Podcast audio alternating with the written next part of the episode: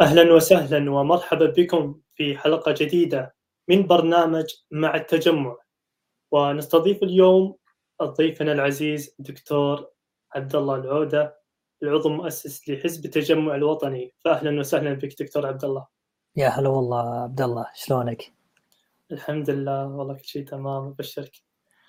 طبعا كالمعتاد أنه برنامج مع التجمع هو يهتم للأخبار والمستجدات التي تخص الدولة السعودية. فمن أهم الأخبار دكتور عبد الله في الأيام الماضية هي للأسف وفاة الدكتور موسى القرني الذي توفي داخل المعتقل.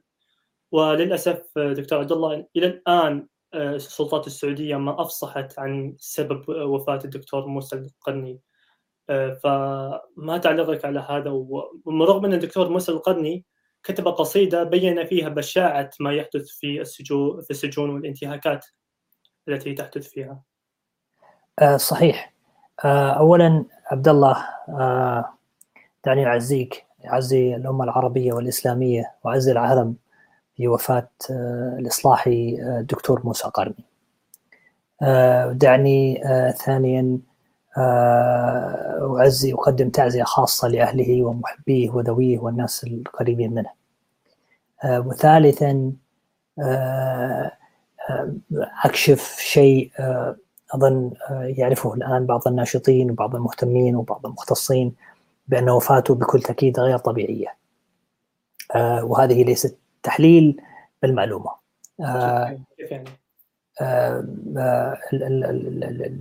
يعني هناك وثائق تثبت هذا الشيء، أنه وفاته غير طبيعية. يعني دعنا نقف هنا إلى أن تكشف تفاصيل في حينها. الشيء الآخر أنه هذا هو حلقة في سلسلة طويلة لم تبدأ بخاشقجي ولم تنتهي به. دكتور عبد الله الحامد رحمه الله تعالى نعرف جميعا توفي في إبريل السنة الماضية بسبب عملية قتل بطيء مورست ضده من قبل الحكومة السعودية، حينما سقط مغشيا عليه وكان مصاب بالجلطة في السجن. تركوه يعني يعاني ولم يعني 4 ساعات كاملة أو أكثر، وحينما ذهبوا به إلى مستشفى الشميسي كان يعني متوفى دماغيا، مات على إثرها بعدة أيام. القصة هنا أنه هذا إدارة التوحش الموجودة الآن في عهد محمد بن سلمان هي نفس إدارة التوحش في دولة أبي بكر البغدادي، إدارة التوحش اللي كانوا يتحدثون عنها عن طريق الحكم بالتخويف، بالإرهاب، ببث الرعب، وهذا بالشيء الذي يريدونه. لم تكن القصة استثنائية ولا مفاجئة ولا عرضية، عملية ممنهجة ضد القيادات الإصلاح وضد المهتمين. للأسف أنه هذا الشيء تكرر خصوصا منذ قديم. يعني احنا من الأشياء اللي تقريبا نعرفها اللي هو حادثة اللي حصل لخالد النسهة وعبد الله الحامد، يعني هذا شيء من عشرات السنوات، وهذا الشيء قاعد يتكرر للأسف، الاستهداف، التعذيب، المساجين حتى وفاته. صحيح. ودعنا نتذكر الناس اللي أيضا لم يكشف عن مصيرهم إلى الآن، وعلى رأسهم سليمان الدويش اللي اعتقلوه 2016. ونعتقد بشكل كبير بأنه الذين اعتقلوه هم فرقة النبر، نفس الفرقة التي قتلت خاشقجي، ولذلك ذهبوا به إلى قبو إحدى القصور، عذبوه هناك. وحسب التقارير أيضا بأن محمد بن سلمان بيده ضربه ونزف الرجل من فمه وسقط مغشيا عليه، وكانوا يظنون بأنه مات في ذلك الفترة حينما أخذوه يعني للمستشفى، فيما تذكر التقارير. القصة أنه هذه لسته طويلة، أسماء كثيرة متعددة، منهم من قضى نحبه ومنهم من ينتظر. الله يفرج عن البقية ويكشف عن حال كل مختفي قسري، سلمان الدويش وكذلك عبد الرحمن السدحان وغيرهم ممن أخفيوا قسريا. كذلك دكتور عبد الله، من أهم الأخبار التي حدثت في الأيام الماضية هو استحواذ صندوق الاستثمارات السعودي على نادي نيوكاسل يونايتد. فما تعليقك على هذا، خصوصا يعني شفنا الأخبار كيف الابتهاجات، فما هدف السلطات السعودية؟ أنا أقول سلطات لأن في النهاية صندوق الاستثمارات هو يعني تابع مباشر للسلطات السعودية، ويعني هو ليس صندوق مستقل عن السلطات. فما هدف السعودية من هذا؟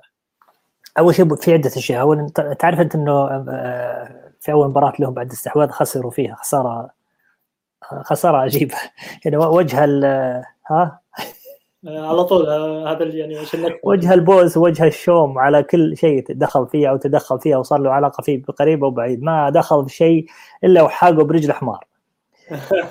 اللي حصل في منذ يعني تعرف إنه كان في مفاوضات قديمة على القصة وكذا، فكرة الاستثمار الخارجي وكذا. طبعا هم الآن يسوقون إنه إحنا ندفع 300 وبعدين حيصير في استثمار. ترى ما دفعوا 300 بس، دفعوا للقطريين ترى مليار. هذه التقارير الدولية تقول، والجاردين كشفت هذا، هناك مليار دولار. هذا على الجنب ترى، هذا غير الصفقة، هذا فقط دفعوا للقطريين عشان يحلون الموضوع معهم فيما يتعلق بي إن سبورت بي أوت كيو الأزمة هذيك.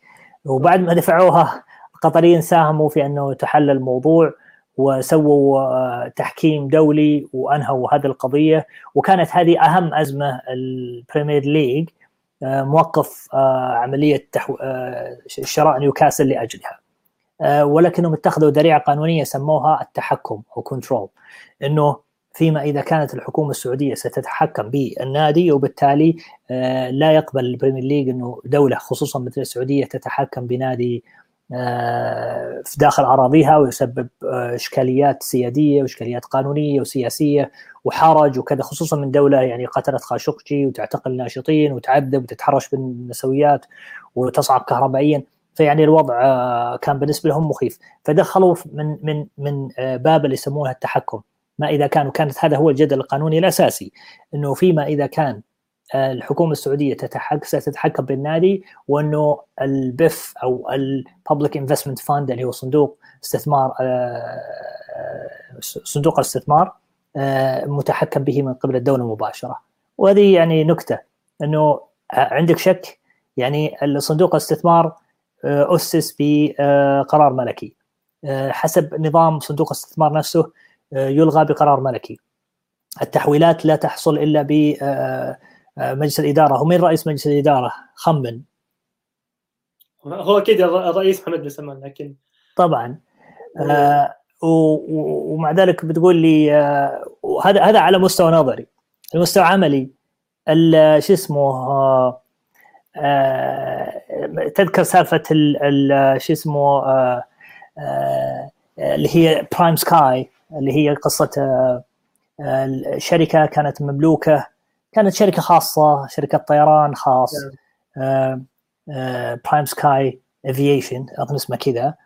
الشركة كانت مملوكة خاصة، وبعدين لما بعد الريتس والنفضة اللي سواها مبس ضمها الصندوق هذا الاستثمار.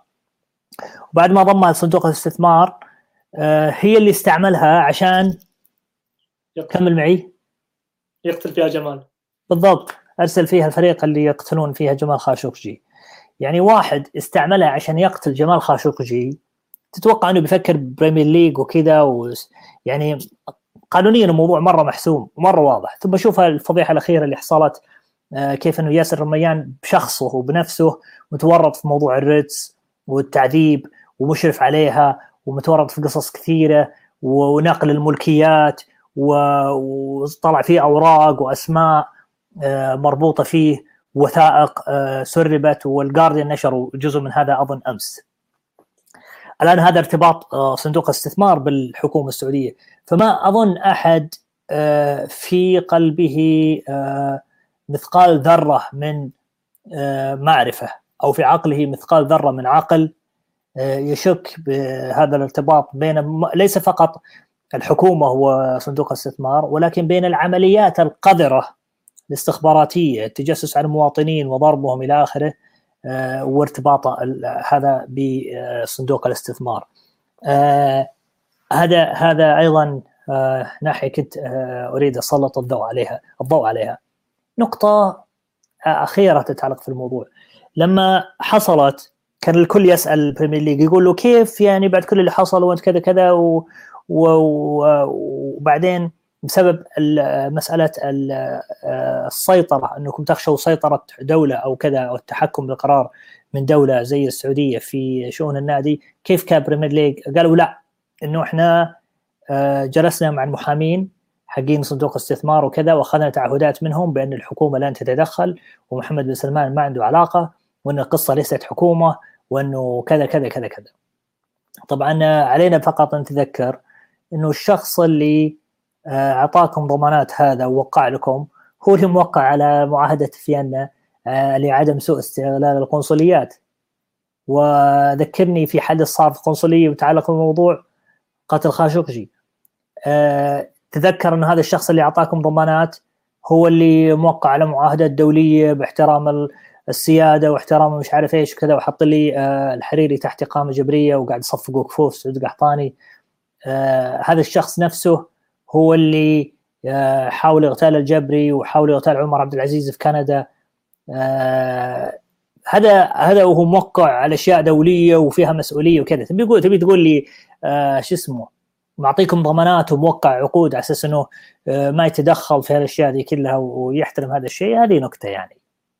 بالضبط.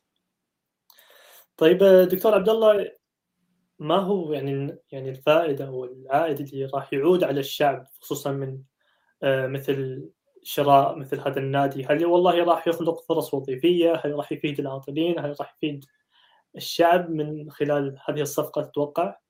لا، لو كنا في بلد طبيعي أنا أقول لك والله هذا ممكن. ليش؟ لأنه عائدات في النهاية بيشرفون عليها ممثلين الشعب وبيتأكدون بأنها تصل في النهاية لمصالح الناس، تسخر لأجل الخدمات العامة، تسخر لأجل حماية الناس كذا. لكن لأنه الدولة مختطفة فبالتالي ما في شيء اسمه الناس في هذه المعادلة. القصة أن هناك طغمة فاسدة استولت على السلطة بيد القرارات وخذت أموال الناس بالغصب والإكراه واستعملتها، وبالتالي استثمرت فيها استثمارات خاطئة غبية الناس لا لهم علاقة فيها ولا مستشاروا فيها ولا يعني لهم أي دور فيها. وبالتالي إذا خسروا لا يعبؤون بكل هذا، وإذا نجحوا سيستثمرونها لأجل المزيد من القمع، لأجل شراء أدوات تجسس، لأجل يعني استثمار ده ترى ما في ولا موظف سعودي ولا العلاقة شبيه يعني في النهاية أجنبي، استثمار أجنبي. هي كفكرة لو كانت في دولة طبيعية ودولة ديمقراطية ودولة فيها كذا كان ممكن تكون كويسة، بس ليس بهذا الطريقة طبعا، ولا في نيوكاسل طبعا. الرجال ده ما حط يده بشيء إلا وصار شيء. لكن تكون يعني استثمار بشكل عام تدرس في دول كثيرة حول العالم، تملك نوادي وتشتريها وتكون استثمار جيد وفي عائد جيد والشغل في النوادي والرياضة مرة كويس وقوي. لكني أنا أعتقد أنه وصلت الحال بمحمد سلمان تحديدا في موضوع نيوكاسل إلى أنه دق خشوم وعناد، أنه والله لا أشتري حتى لو أدفع ليوراي يدوني، عرفت اللي حتى لو أموت بشتريه يعني حتى لو بخسر. يعني هو فكرة الواحد يشتري عشان يربح واستثمار وكذا، بس هو لا خاسر بدفع فيه فلوس، حس إنه أبغى هذه خلاص. وشوف في ملاحظة قالها واحد لي اليوم، يقول شوف الآن أول النادي الحين حنا في منتصف الموسم، النادي اليوم ما ادري امس خسر خساره عجيبه، ثم يقول يعني الان في نص الموسم ما يمديهم يشترون اللاعبين، ما في لاعبين في نص الموسم ينتقلون، يعني انتقالات مره صعبه في نص الموسم، يقول غالبا ما حيشترون يمديهم يشترون اللاعبين، فبتروح يروح الموسم ذا عليهم زحلطا ما يمديهم يشترون شيء وكذا، والنادي بيبتل متدهور مستواه، ثم عديد يتدهور مستواه ويمكن يهبط يعني، وتكون يعني يكون وضعك مرة سيء. يعني أنت تفكر في الموسم اللي بعده يمكن يكون عليك تبدأ من جديد وشغل وتحتاج كذا، وحتى حينها ما تعرف، يمكن يكون بحكم سمعة النادي وإدارتك خلال الفترة تبينت شغلات معينة، فممكن أحد يبتعد وكذا، بيتبين عموما. لكن مواريها مهب زين، يعني إذا هبط أصلا عليك أنك تبذل جهد وتدفع فلوس أكثر وكذا عشان بس ترقيه يقدر ينافس وكذا يعني. فيعني استثمار غبي، مكان غبي، طريقة غبية، التوقيت غبي، كله على بعضه يعني ما ضبطت معاه للأسف يعني دكتور عبد الله. كذلك من أهم الأخبار هو للأسف استمرار استخدام عقوبة الإعدام ضد المحتجين، سواء من شاركوا في الاحتجاجات في القطيف وغيرها. كان آخرهم إعدام الشاب مسلم المحسن. فبرأيك متى تتوقف الإعدامات وتصفية، خصوصا أن حكم الإعدام كان تعزيري يعني، والسعودية هي أعلنت أنها وقفت استخدام عقوبة الإعدام. فكذلك ما دورنا نحن تجاه هذه الجرائم؟ أي صحيح. وأيضا هم قالوا عدة وعود، وعدوا الاتحاد الأوروبي بوعود متقدمة، واليوم بمناسبة تحدث مع سفيرة دولة ما لحقوق الإنسان، وتقول إنه السعوديين قالوا لنا كذا ووعدوا بكذا وإلى آخره، وإنه وتحدثنا عن موضوع الإعدام. القضية هنا إنه هم وعدوا عدة وعود. وعدوا أول شيء طلعوا قانون الأحداث، وفيه ذكروا بأنه لا يمكن إعدام القاصرين، ثم طلعوا بيان 2020 وبيان عفوا قرار ملكي بأنه السعودية تتخلى تماما، توقف تماما عن إعدام القاصرين.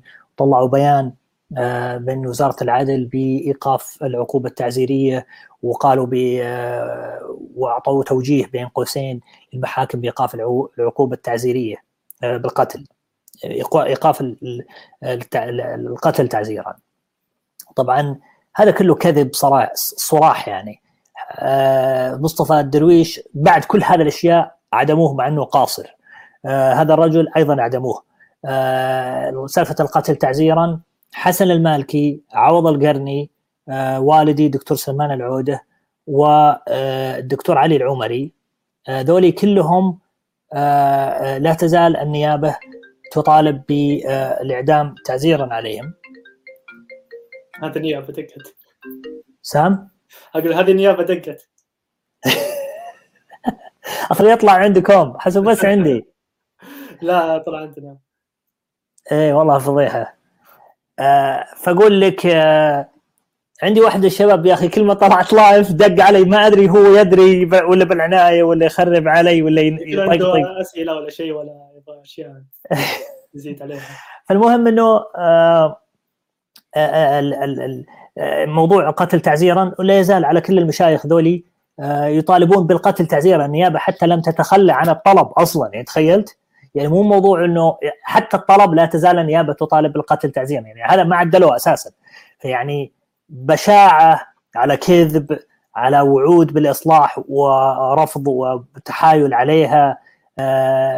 واظن انه هم منذ مجيء محمد بن سلمان للسلطه اتخذ هذا السياسه الداعشيه انه اقتل اقصف عذب كذا عشان تهجد الناس، انه لان السعوديه الدوله العظمى ان شئت او باقيه وتتمدد ان شئت، هي نفسها السعوديه العظمى هي التي يعني القوه لا بارك الله بالضعف. عرفت حنا نهجد الناس حنا. ما ادري شفت يا دكتور عبد الله تغريده لوكيل وزاره الصحه يقول انه انحسر الكورونا في السعوديه، و يعني بمعنى كلامه ان رغم انوف الحاقدين يعني ايش الحق اللي يجيك من كورونا يعني من الحاقد اللي الكورونا ما ينحسر في السعوديه يعني. اهلنا ترى وجماعتنا وناسنا يعني، مو انت السعوديه، انت والطغمه الفاسده ما تشكلون ولا 0.0000001% من الشعب السعودي. الشعب السعودي هم أهالي وأهلك وأهل ثلاثة أرباع المعارضة وناسة، إحنا من أطياف مختلفة ومن جماعات مختلفة ومجموعات مختلفة، نقبل بهذا التعددية ونحبها وندعمها ونمثلها.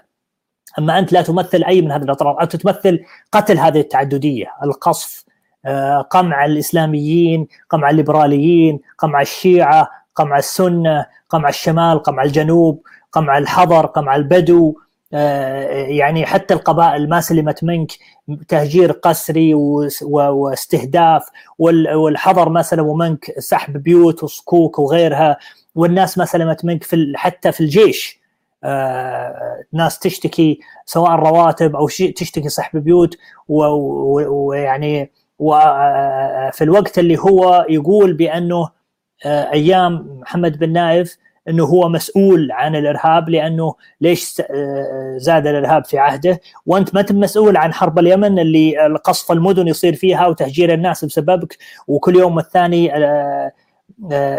يعني اليوم للأيام كنا نحسه أمان في المدن بدأ يعني يقل بشكل كبير جدا، وكل يوم الثاني نسمع صاروخ طاح هناك وصاروخ طاح هنا، وعائلة قصفت هنا وعائلة قصفت هناك، وهذا غير بقيق، غير اللي حصل في أهم موارد الدولة واللي هو النفط اللي الشعب كله قايم عليه يعني، ولا أنت قاعد تستغله وتتخذه ذريعة وتتخذه أداة بيدك لابتزاز العالم والابتزاز شعبك والابتزاز الناس، وتسخره لأجل التجسس على مواطنيك. يعني حاجة مأساوية صراحة.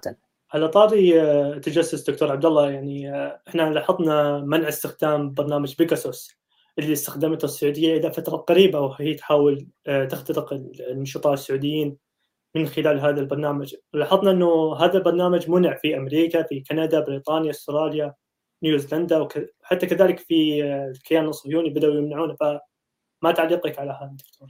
والله تعليقي، شوف، الدول الديمقراطية، دول كبرى اللي تعرف تضغط تحمي مواطنيها وكذا، بالمقابل الدول اللي تشتري فلوس عشان تتجسس على مواطنيها، وتشتري فلوس عشان يعني تتخذها ذريعة لتجسس على الناس. على فكرة هو هذا خبر جيد وخبر غير جيد بالمقابل.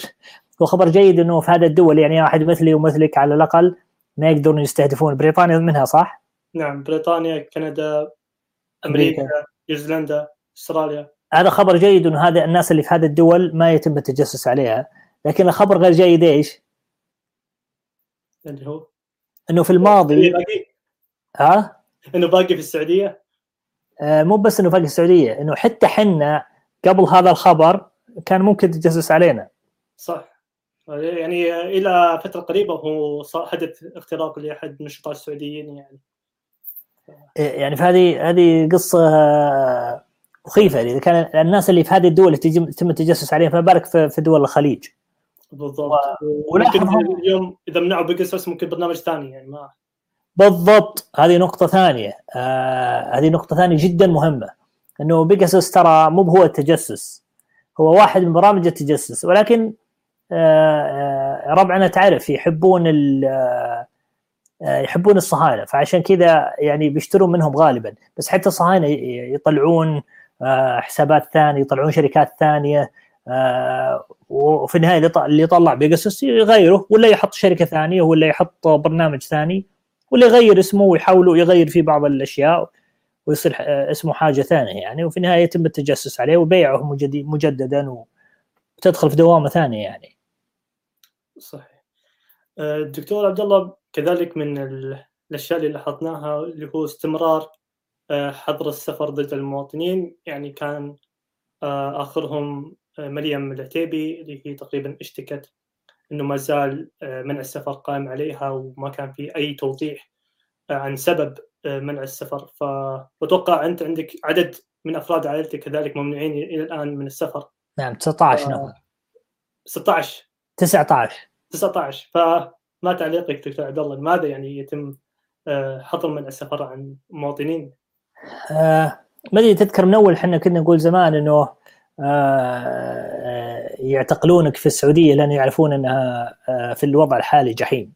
نعم. هم صنعوا مكان نجحوا في أن يجعلوه مخيف ومرعب لدرجة أنهم إذا أرادوا أن يعاقبوك يمنعونك من أن تذهب إلى أي مكان آخر سواه. وهذا شيء محزن جدا، أنه وطننا اللي ترعرعنا فيه وعشنا ولا نزال نحمل له ليس فقط الحب ولكن الأمل بأنه يوم من الأيام يعود إلى المواطنين ويعود إلى الشعب والناس، يكون بهذا الشكل وبهذا الوضع. قصة على فكرة يعني وثائق نظام وثائق السفر السعودي ينص على أنه لا يجوز منع من السفر إلا بسبب قانوني أو قضائي يكون مسبب، يعني اثنين يخبر الشخص الممنوع بهذا الشيء، وثالثا يكون محدد المدة من فترة كذا لفترة كذا. ما في سفة منع السفر وخلوا متى ما طب كيفي برفع عنهم منع السفر وكذا. هذا كله منع تعسفي من السفر. بس طبعا تعرف انت وقفت على منع السفر البلد رايح كله دردبيس. اللي حصل انه اتذكر ديفيد إغنيشس كتب في واشنطن. جزاتك دردبيس يا عبد الله. لا تعجبني صراحه القطات هذه اللي تكون بالعاميه. ديفيد إغنيشس كتب مقال عن عدد الناس وكذا، وأظن أنه خرج بنتيجة أنه عشرات الآلاف من السعوديين ممنوعين من السفر في الفترة الحالية. وعشان كذا الفترة هذه فترة مهمة، وكثيرين بتبين لهم أنهم ممنوعين من السفر، لأنه أيام كورونا ما كان أحد يسافر أو كذا. فالآن بعد ما فتحت الأمور وصار الوضع عادي السفر، بكثيرين بيكتشفون بأنهم ممنوعين من السفر هذه. وبعدين صار أول منع من السفر كان على حدود معينة لناس معينة، الحين لا، خذ بالمكشوف. وعائلتي طبعا نموذج، 19 شخص ممنوعين من السفر. عمر عبد العزيز أظن 50 شخص من اللي حواليه ما بين معتقل ممنوع من السفر ومن أصدقائه ومن كذا. فيعني الوضع شامل جدا. يعني الأخت مريم هي واحدة من عشرات الآلاف يعني، والمفترض إذا كنا بندافع عن حق نكون يعني ضد فكرة أصلا منع من السفر، سواء ضدها أو ضد غيرها.